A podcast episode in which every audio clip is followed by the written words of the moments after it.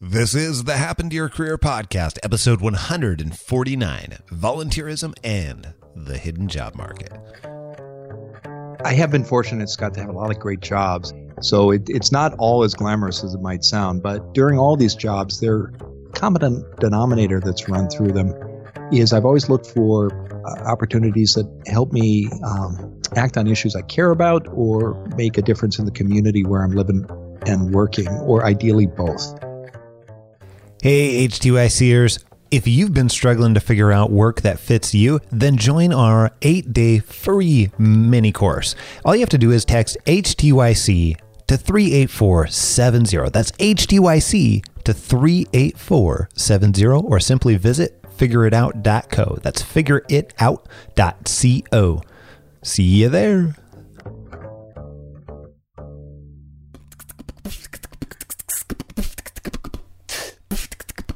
This has happened to your career. We help you stop doing work that doesn't fit you, figure out what does, and then make it happen. Whether you're looking to do your own thing or find your dream job, you've come to the right place. I'm Scott Barlow. Hey, this is Scott Anthony Barlow, and you are listening to Happen to Your Career. Now, this is the show that helps you figure out what work fits you by exploring other stories, and we get to bring on experts like Cliff Ravenscraft, who helps people spread their personal brand message through podcasting, or people that have amazing stories just like our personal career coach, Lisa Lewis, and who's followed her ideal job by following the breadcrumbs of her career, and that led her to a life of career coaching. Now, these are people that are just like you, who have gone from where they are to what they really want to be doing. And they're people that are just like our next guest too, Mac Pritchard. Now, in this episode, you're going to get to hear how you can leverage side projects and volunteering to be able to act on your interests and connect with others. Well, you get to experiment with, well, things that you think you might like and don't get to do in your day job. And then also how you can use short-term projects to allow you to show people what you're capable of, and gives you that opportunity to connect with people in the companies that you're interested in. And you know what? If you decide that you're not interested in this thing, since it's a short-term project, you've got an easy exit. And even how you can initiate an opportunity to volunteer in the first place. So all that and plenty more. I want to introduce you to our guest, but I've got to tell you a little bit about him first. Mac Pritchard he's a public relations specialist. He's the publisher of Mac's List, which is Oregon's go-to job site for finding great opportunities in the Portland area, and now much beyond that. He's also the host of the podcast Find Your Dream Job, which I was on not that long ago. He's the owner of Pritchard Communications. Mac does some pretty amazing things over there. He works to be able to serve nonprofit and social good organizations from around the entire country with Pritchard Communications. But Mac's List started as a side project for him, and you'll get to hear all about that, plenty more. Without further ado, here is my conversation with Mac Pritchard. Hey, I'm so excited to have you back to Happen to Your Career. I have a phenomenal guest for you today, and this is going to be a really, really fun conversation. It's somebody who I've gotten to know a little bit over the last about 2, 3, 4, 5-ish months or so, and I'm really excited to have him on the show. Welcome to Happen to Your Career, Mac. How you doing? Very well, Scott. Thanks for having me on the show. It's an honor. I meant everything I just said. I'm excited to have you here. I'm excited to chat about you, dive into your story, and also we've got a few fun things that we've planned, talking about the hidden job market, really diving into how people can tap into that, and then even some strategic ways around volunteering. So all that, plenty more. But you've done a whole bunch of things in your career, and I'm really curious how you tell people or answer the question of what on earth do you do these days? Well, the short answer, Scott, is I run 2 small businesses. I'm based in Portland, Oregon. One of the firms is Pritchard Communications. It's a public relations company that works with nonprofits, foundations, and purpose-driven brands. And we specialize in social change communications. We help our clients relaunch websites, build communications programs, manage media and government relations, and teach them these skills as well so they don't have to keep hiring us. And we serve clients not only in the Pacific Northwest, but across the United States. My second company is maxlist.org, and it's an online community for people looking for reward in creative work. There's a job board there with about 400 listings a month. But as you know, many jobs are never advertised. So yes. We also provide valuable content through a blog, a podcast, and a book, and other services to help people learn the nuts and bolts of job hunting and career management. Because, again, as you know, Scott, we're not taught how to do those things in high school or college. We learn them largely by trial and error. Yes, I hope between you and I, we can change some of the things that people know about job search, job hunting, careers, and I would love to long term be able to see that in high school, colleges, et cetera, et cetera. But okay, so that's what you do now, and if that's the short answer, then I'm curious what the long answer is now. The thing I'm even more curious about, though, for you, Mac, is how on earth did that happen? Because you've gone through and you've been in a number of areas of the U.S. You have a couple different types of education. But I'm curious, where does this start for you? Where did you get into social change and communications, and how did that happen for you? I have been fortunate, Scott, to have a lot of great jobs, and I've had my periods of unemployment too, and I'm happy to talk about them and the lessons I've learned from those experiences. So it's not all as glamorous as it might sound, but during all these jobs, their common denominator that's run through them is I've always looked for opportunities that help me act on issues I care about or make a difference in the community where I'm living and working, or ideally both. So just the thumbnail sketch of my career, I'm actually in my late 50s, and I grew up in the Midwest in Eastern Iowa, and when I was in college at the University of Iowa, there were three things that interested me: writing, political campaigns, and human rights activism. And I've been fortunate in the decades that have followed to be able to work in all three of those areas, both on the East Coast. I lived in Washington, DC for several years, and then in Boston for 9. And then I've been, actually 25 years ago this summer, my wife and I moved out to Oregon, and this has been our home ever since. 25 years ago this summer, is that what I heard you say? Yeah, it was actually in July. We packed up the car and drove from Massachusetts to Oregon. It was a great trip. Wow, that is fantastic. And you and I got to meet and have lunch down in downtown Portland, and absolutely love that area. Do you plan on staying there then for I don't know, shall we say the rest of time, or what are the current plans? Yeah. Our roots are here now, and this is home. And we may, as the years go by, visit other places for longer periods. But I think all roads eventually lead back to the Pacific Northwest and Portland. Why is that for you? Why is that for you in this particular case? Nothing to do with careers, but I'm curious because you've been in quite a few other different areas for the U.S. So why does this one do it for you? Well, Our friends are here, and we're part of the community. And as I mentioned, I did grow up in the Midwest, and I lived on the East Coast for 11 years. And when we came out here, my wife and I were in our early 30s, and we're still at a stage of life where we could imagine just moving across the country and packing up the car. But when we got here, and we liked it very much, we realized what we'd left behind in Boston, where we'd both lived for almost a decade. We'd had friendships and personal and professional relationships, and we were part of a community there. And as we get older, I think it's harder and harder to leave that behind. And you also, I think, you value it and appreciate it a lot more than you might when you're in high school or college. Yeah, I think that's absolutely true.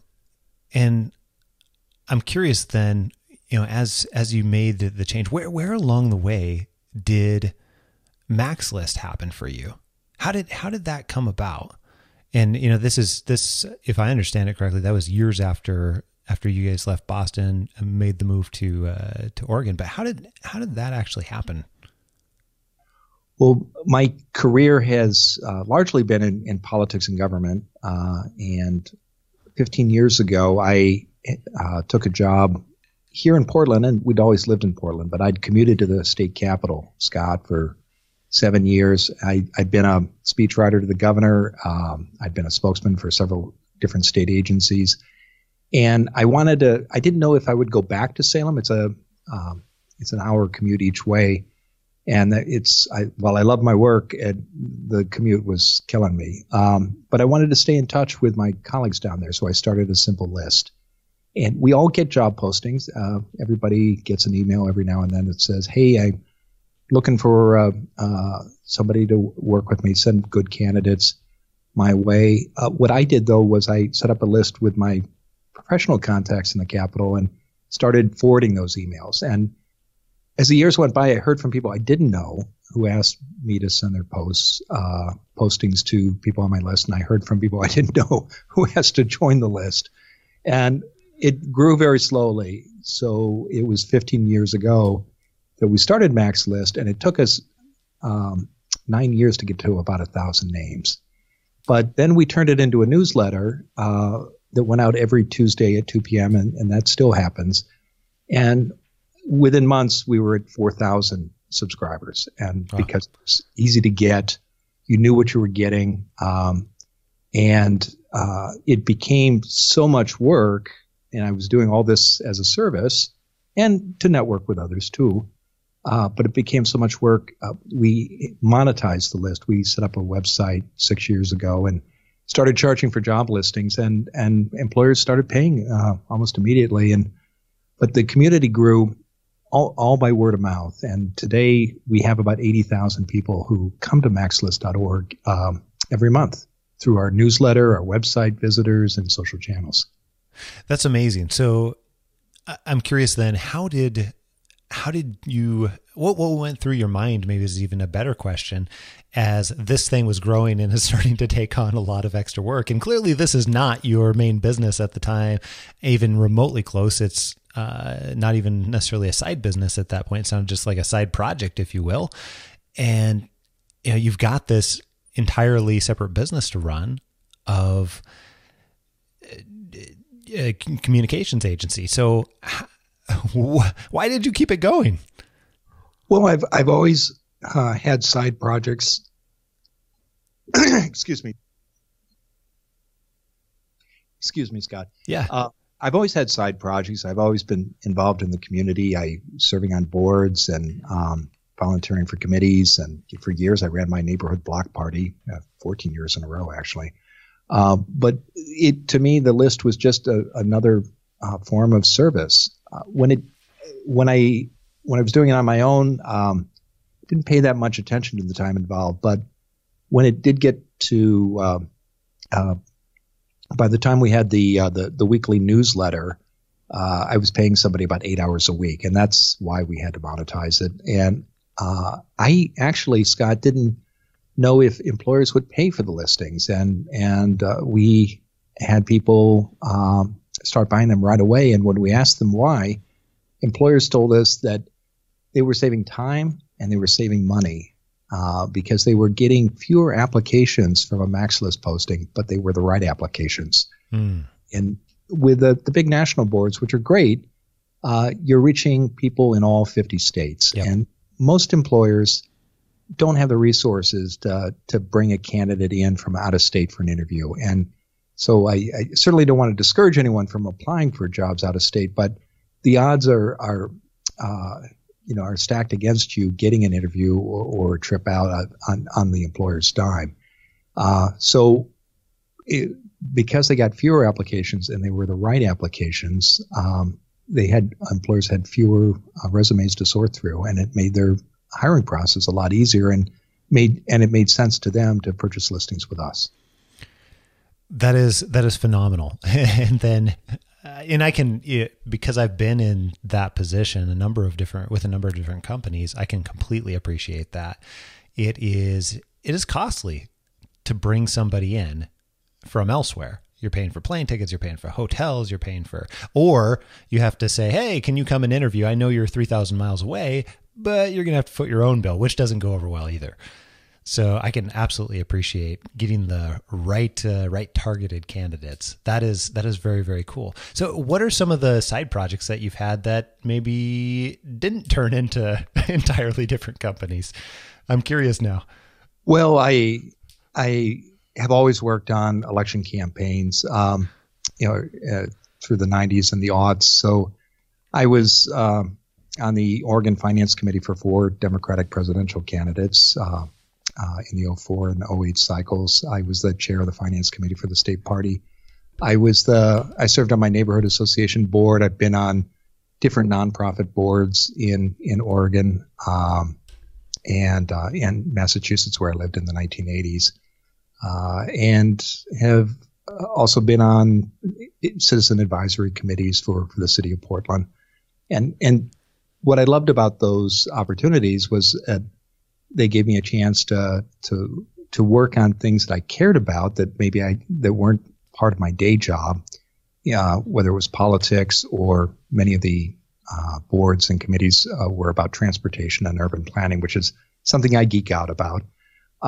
And it was so it not only allowed me to address my interests, but also be of service to the community. And candidly, professionally, it's very valuable to do that kind of service because it allows you to meet people in new fields or fields that you want to be involved in and show what you can do.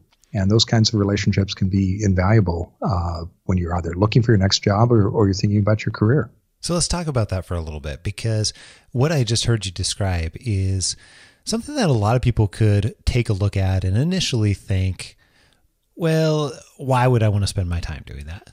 And what I heard you say is, hey, a lot of these were fitting multiple areas. They were interests of yours. They, in some cases, were volunteer projects, but also things that sort of rang your bell, if you will, and then connected you to different people at the same time that you may not have otherwise had in terms of connections. But it sounded like there were a lot of different things that were benefits rolled up into one. So I'm curious if you could talk about that. Was that truly the case in all those situations where there were some kinds of multiple benefits, or were there cases where, with some of those side projects, if you will, that there were other reasons? Well, I think when you volunteer, you should volunteer about things you get excited about and are passionate about.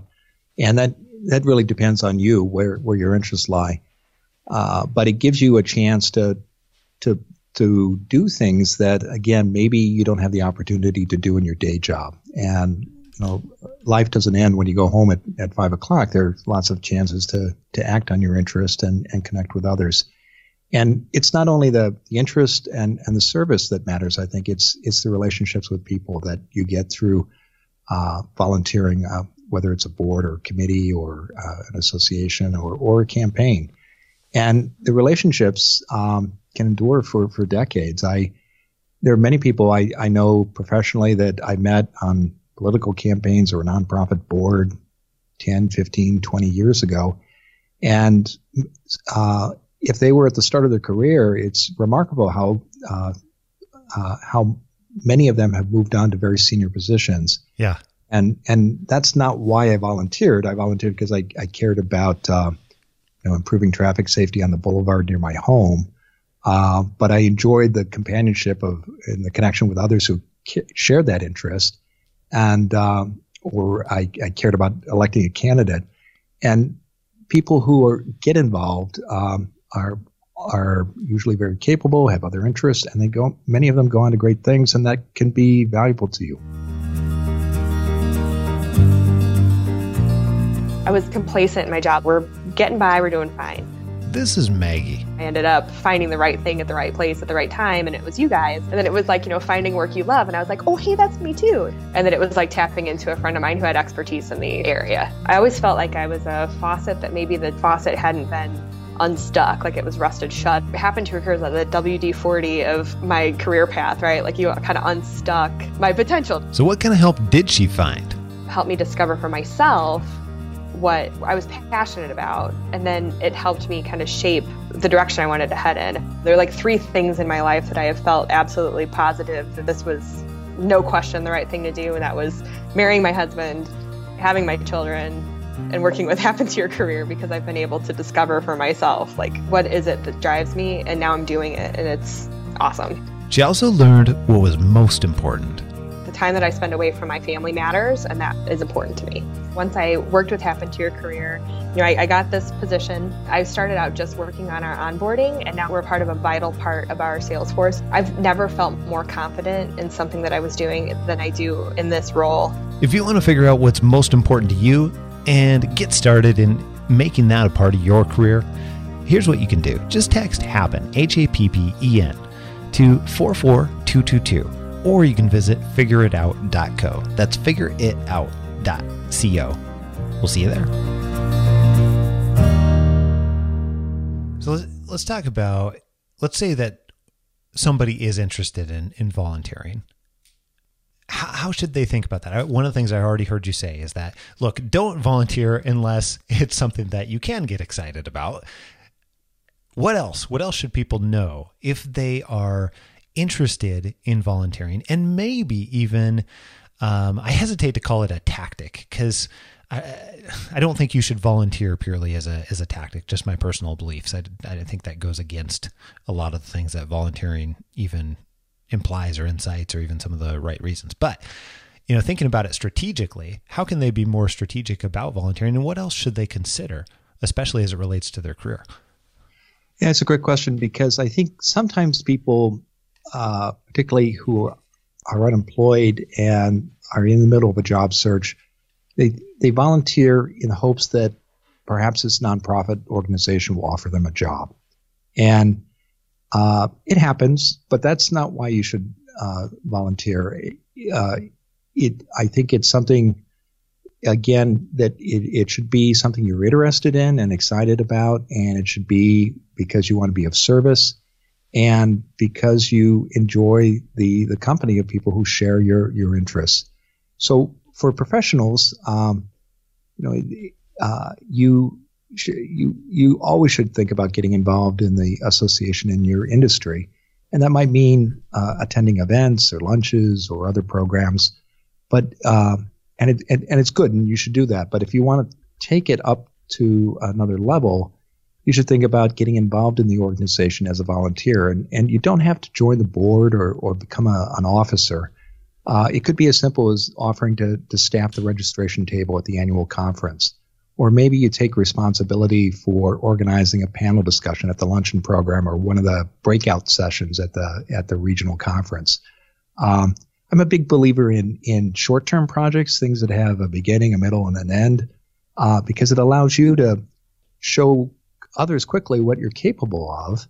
And it gives you satisfaction, too, because you can see the results of your work right away. And candidly, if it's not a good fit to volunteer with that organization, it gives you an exit strategy too. It's right, it's built in. So, but the value to you professionally when you're job hunting or you're thinking about your career of volunteering is this: it gives you a chance to show others what you can do. It gives you an opportunity to connect with the leaders and the influencers in your field, and you should always, as when volunteering, give your time and energy with the expectation of receiving nothing in return. And if you start with that mindset, you will be amazed at what you get back in return when you do so without expecting anything. That's fantastic. I particularly like what you're talking about in terms of, hey, ideally short-term projects, things that have a beginning and a middle and an end are really, really good for all the reasons that you just stated. But I really like that it gives you that sort of up in front tangible benefit, plus gives them the up in front tangible benefit, and you can give an understanding or exit strategy if it's not a good fit for you, versus, you know, being roped into a perpetual never ending project and you find out that it's not a good fit. So absolutely love that. Here's my question for you though. We have, and I get questions on a regular basis about volunteering, and some of them are along the lines of, how do I actually initiate that? You know, let's say that I'm interested in volunteering with an organization, and I've got 2 or 3 different organizations that I might be considering that, you know, I'm passionate about either what they produce or their cause or whatever else it might be. How do I initiate that conversation? Well, I think if you shop around. So if there are 3 professional associations in your field, go to their events. For example, I happen to be in Portland, Oregon, and I run a public relations company. There are 4 different professional associations in my field. There's the Portland Advertising Federation, the Public Relations Society of America, the International Association of Business Communicators, and the American Marketing Association. All 4 of those national groups have chapters here. And I've been to all of their events. And enjoyed them all. They're all good organizations. But the one that has the programs and the people that are closest to my field happens to be Public Relations Society of America. But it could have been some of the other chapters, depending on the leadership and the programs that were being offered at that time. So to your listeners, I would say, you know, look at the groups that are active in your field if you want to focus on professional volunteer opportunities, and go to their events and see where you feel most comfortable and where the activities and the leaders are most relevant. And then volunteer for a short-term project, like, say, setting up a luncheon program.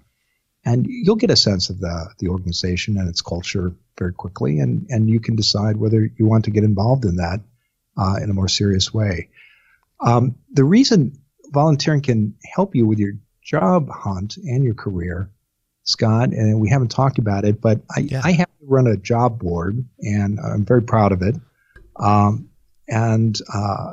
But as you know, and I think many of your listeners do, most jobs are never advertised.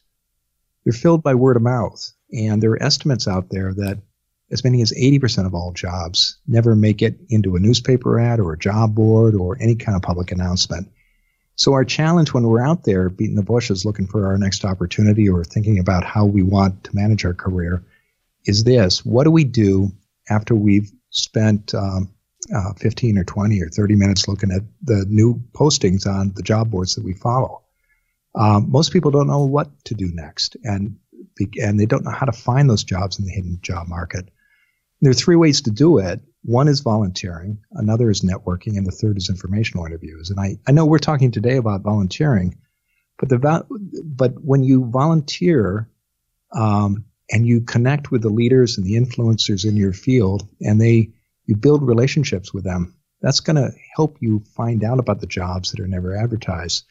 Because employers hire people they know or people who are recommended to them by people they trust.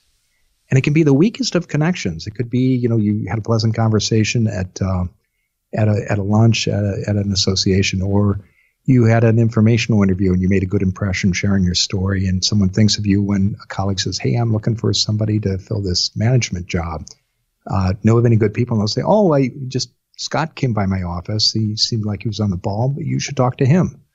And volunteering helps you get into that pool of people that are thought of for hidden jobs, and so that your name is on their mind. And even if there's a formal application process that's advertised through a job board, they're going to pull your resume out of the pile because they'll say, oh, I remember Scott. He and I were on this committee together.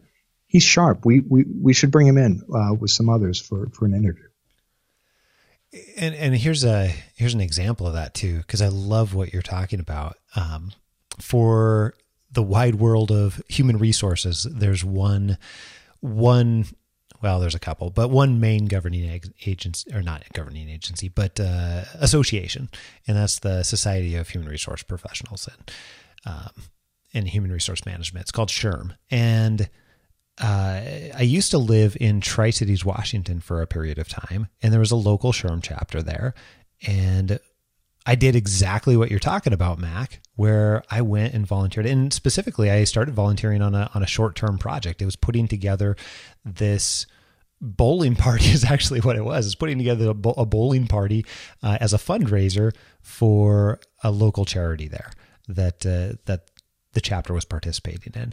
And by doing that, I ended up not necessarily getting to know, or not necessarily putting myself in a position to get hired by the local chapter, because they didn't hire anybody for pay, but I got to meet all different kinds of HR executives throughout all the surrounding cities, because they all came and they were all involved in this. And, you know, I was one of the main people that was organizing the event. So that ended up later leading to all those types of conversations that you were just mentioning, and saying, hey, you know, I just met this guy, Scott Barlow, and you know, he seems like an okay guy. Why don't you talk to him? And then I ended up getting multiple job offers through that, which were just little tiny touch points. So I really, truly believe that what you're talking about, after seeing it firsthand and seeing it second and third hand in a lot of cases too, that it works.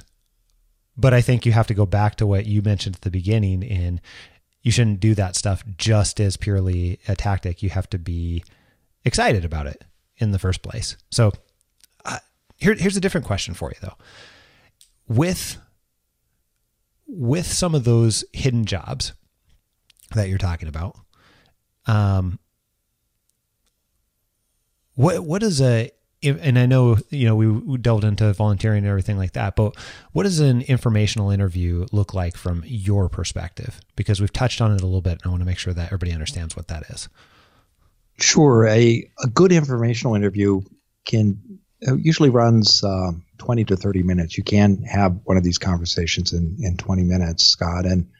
And the purpose, you really have three goals when you seek someone out for an informational interview. And first, you want to introduce yourself and share your goals and share your story. The second thing is you want to walk into the meeting with some specific ask, a request. And it could be that you're trying to identify opportunities in your field, and you want to know which companies or nonprofits might be growing or might be adding staff, or maybe there are some objections that you have in your head that you think people will have about your candidacy. You're about to change sectors. You want to move from the nonprofit to the corporate world, and you have sought this person out because they made that switch, and you're looking for advice. Well, how did you do this? What barriers or challenges did you have to overcome? What made your candidacy compelling? And asking specific questions will give you insights into both the market and how to promote your candidacy, and getting a sort of the lay of the land of your field, who might be hiring, who's gotten a new grant, or launched a new business line and might have new revenue and might need staffing, helps you identify where the opportunities are. So that's the second thing you want to do in an informational interview. Come in with specific asks or requests. The third thing you want to do after you've told that your story and shared your goals and made those specific asks is ask for recommendations about other people you can connect with in your field. You know, maybe you're trying to get into a particular company or public agency, and you looked at the LinkedIn profile of the person you're meeting, and you see that she is connected to the CEO or the agency director. It's appropriate to ask, could you introduce me to John Smith, or could I use your name when I reach out and ask for an appointment? If you do those three things when you leave the meeting, that is a successful meeting. Obviously, you don't ask for a job. It's about intelligence gathering, introducing yourself, and growing your network. Those are the yardsticks of success. And if you do those things, you'll be amazed at the results. You get bonus points if you do two other things in a meeting like this, Scott. One is if you close the meeting by asking how you can be of help to them. And that's a very powerful thing to do, because it's reinforcing the fact that you have a lot to offer. And believe me, people who do informational interviews, who take these meetings, don't hear that very often, so you'll stand out. And the other thing that you can get bonus points for doing is if you, after you land wherever it is you're going, and it might be a month later, 3, 6, 9 months, send that person a card. And obviously you've already sent them a thank you note within a day or two of the meeting, but send them a card and say, hey, thanks again for your help. I want to stay in touch. Here's my new business card.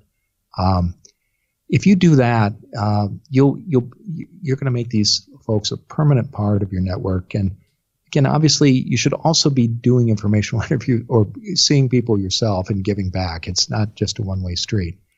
But if, in my experience, Scott, when I came out to Oregon, I fell in love with the idea of moving here in the fall of 1990. There was one big problem. I'd never actually been here. I'm sitting in Cambridge, Massachusetts. But 8 months later, I had a job at City Hall as communications director for a mayoral candidate and a city councilor. It was a great job, and it was exactly what I wanted. It matched my goals. And I got that job from 2,300 miles away. And this was pre-internet, so I did it by phone and snail mail, but I did make a couple trips out here, but I found that job by having more than 100 conversations, just like I described. And I tell people that, and they say, what, 100 meetings in 8 months? Are you crazy? I could never do that. And here's the deal. Most people during 8 months might send out 100 applications if they're long-term unemployed or they're just looking hard. And if they're lucky, maybe they'll hear back from 2% of them. They'll get, maybe they'll get 4 or 5 interviews, and maybe they'll get a job offer. But they never hear back from the 95 organizations that they applied to that didn't offer them an interview. I connected with more than 100 people. I still see those 100 people here in Portland years later. They're part of my community. And we first met when I asked them for help. And since then, I've had the great opportunity to help many of them. And it's been definitely a two-way street, and I'm grateful to have that opportunity. But what is going to be more valuable to you? Because probably the amount of time in setting up those meetings versus sending out those applications is about the same. So would you rather walk away with 100 face-to-face connections or 100 emails that went off into the ether and you heard back from maybe 5 or 10? Well, I don't think I can answer any other way but one on that, Mac. You know what's interesting, though, is we went through and we figured out a rough amount of time associated with all the different ways that you can go and get a job. And hands down, the approach that you're talking about, when you look at results obtained for the least amount of effort, even though it sounds like a lot of time and everything like that, to be able to make contact with 100 people, it is so much more of a higher impact, even just for that job search, let alone your point of, hey, that can be valuable for years to come. So I like the way you think, Mac. I like the way you roll. Well, thanks. That's fantastic. Now, here's what's also interesting to me is the couple of things that you've just talked about. It seems like it could be absolutely workable together, or they could build on each other. You go and volunteer, you meet some of these people. That gives you the initial, reason for contact, initial relationship, and then it's probably a lot easier to be able to ask for and get an informational type interview to be able to link a few of these things together. It is, and we haven't talked about this, but clearly you have to have a strategy. You just don't call people up, and I'm not suggesting your listeners would willy-nilly, but you're contacting people because you have a goal. You decided you wanted a certain position in a certain kind of industry, and you're reaching out to these people because they work in that field, or they know people who do, or they have some particular insight. And once you have that, you're clear about your goal. Building lists of contacts of people you can reach out to is it takes work, but my experience has been if you have a very clear, focused ask, you send an email saying, I want to meet with you to talk about this. I don't need more than 20 to 15 to 30 minutes of your time, and you can And it always helps if you can say so-and-so sent me or just recommended I contact you. My experience has been people say yes. They will make the time to see you. And they take the meeting knowing that you're going to walk in and tell your story. You're going to ask for advice, and you're going to ask for contacts. They're prepared for that. And there's always, and I'm always surprised when people don't do those things, because that's I fully expect to be asked, and I'm standing ready with my database. But many people don't, and I think they don't because I learned how to do this by trial and error. But you don't have to do that anymore. There are lots of good books and resources out there, and obviously we write a lot about the hidden job market. In fact, we have a course coming up November 1st. But there's lots of content on our blog and book, and I know you've got content about this too. So bottom line is job hunting is a skill, and you can master it, just like you can get good at French or the violin or soccer. Mac, this is absolutely fantastic, and I really appreciate you taking the time and making the time and coming on the show and actually making the time for us to chat, because this is probably our, fifth or sixth conversation or so. And as I've gotten to know you, I've just been really, really impressed with you, your company, your team. And so thank you. Thank you very much. Well, thanks, Scott. And I do have to give a shout out to the Mac's List team. Ben Forstag is our managing director, and Jenna Forstrom is our community manager, and Annika Winters helps us with finances. And three of us are on a weekly podcast that I encourage your listeners to check out. It's called Find Your Dream Job, and we publish there, Jenna, Ben, and I, every Wednesday morning. Absolutely. Go check it out. I've listened to probably 5 or 6 or 7 different episodes. It's wonderful stuff. I love how tactical you get. You deliver very actionable content every single time. If you listen to it, I guarantee you'll come away with some things that you can do tomorrow. So yeah. Hey, thank you again. Is there any, well, actually two other questions for you before I let you leave here, Mac. Question number one is there anything else that you'd like to share? I know you mentioned you have an upcoming course in November. Anything else that you're excited about that you want to leave on parting advice even? And then last question is going to be, where can people find out more about you? We do have the course that you mentioned, Scott. It's called Hack the Hidden Job Market. It launches on November 1st. If you go to our website, maxlist.org/course, you can sign up to get updates about the course, as well as some free content. We've got a 3-part free course that's launching in September. And please visit our website. There's a blog there, links to all of our podcast episodes. And next year, we're bringing out a national edition of our book, called Land Your Dream Job. We have a Portland edition of it now, which is filled with local advice about looking for work in Portland, Oregon. And we're revising that and bringing out a national edition that will be helpful to people in all 50 states. Well, I'm excited to see the national edition. Hey, thank you so very much. I absolutely appreciate it. And it's been an honor to have you on the show. Well, thank you, Scott. Hey,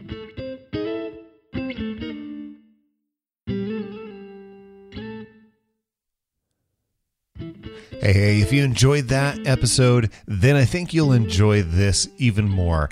Mac and his team over at Mac's List, they've put together this really pretty cool free course, and it's called How to Woo and Wow Employers Online. I think you'll absolutely love this. It's a short, free video course on how to use social media to find and get your dream job. So we've made this super easy for you. All you have to do is head on over to happentoyourcareer.com/149. That's happentoyourcareer.com/149, 149. And then you'll find right on there, on that page, in the blog post. Head on over there right now. Hey, we've got so much more coming for you next week on Happen to Your Career. I want you to take a listen, because next week we dive deep into strengths. Now, we've covered strengths a lot on this podcast, right?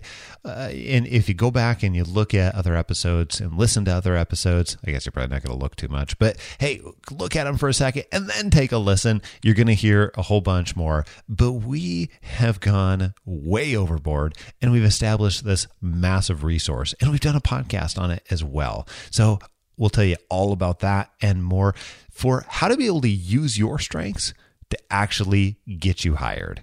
Because I think at the end of the day, we all want to get hired for, we all want to be able to do work that allows us to be actually authentically us and do the things that we're great at and add value to the world, the way we add value to the world. So take a listen to what's coming up next week on Happen to Your Career. Yeah, I think you've got to look at the patterns and things that you've written down and think about how they fit together. Then you've got to think about the jobs and opportunities you're entertaining as possible career choices. So what happens after that is you end up holding these opportunities up next to your findings, and then it starts to get very clear the ones that should match the type of lifestyle, career that you want to have. And, you know, if one doesn't match the one that you want your life to be like, get rid of it. No big deal. Congrats. You just saved yourself countless hours and headaches and frustration. This is the time to weed out those opportunities that don't match your criteria. Hey, I can't wait to see you next week. Here at Happen to Your Career, we'll have another amazing episode for you. And I also want to ask for you to take about 30 seconds and help us change the entire world. Because when we can get more people to listen to this show, we can help more people get to work that they absolutely love and authentically fits them. And then guess what? Well, once we get a lot of those people moving in the right direction, then companies start to change what their expectations are of work too, and start making it so much more human-centered. Now, really easy way to do that is head on over to iTunes or Stitcher and leave us a rating and review. Seriously, because that helps other people find it. When you take the time to hit the subscribe button, when you take the time to write us a short rating and review, and you know we're looking for an honest review, but when you do that, you might also hear yourself here on Happen to Your Career. Now, I want to share one with you. This is a 5-star review from Stephanie, and she says, you know, thank you both for being the least listening ears that I needed and putting things in perspective. I'm glad I came across your podcast and was able to get out exactly what I needed. And I'll never be able to share fully how much Lisa and Scott have helped me. I know it may feel like there's not much done because I've just barely started. However, between coming across the audio course, a few females between Scott, and lastly, a conversation with Lisa, feel like I have all the tools that I need. Thank you. I have no doubt of the genuine work, and what you're doing is great for every single person that you reach out to. Thank you. Thank you, Lisa, or thank you, Stephanie. Really appreciate you taking the time to leave the review, and thanks for helping get the word out to all kinds of other people. Really, really appreciate that. Hey, can't wait to see you next week. We'll be back. And until then, go out there, happen to your career. All right. Adios. I'm out.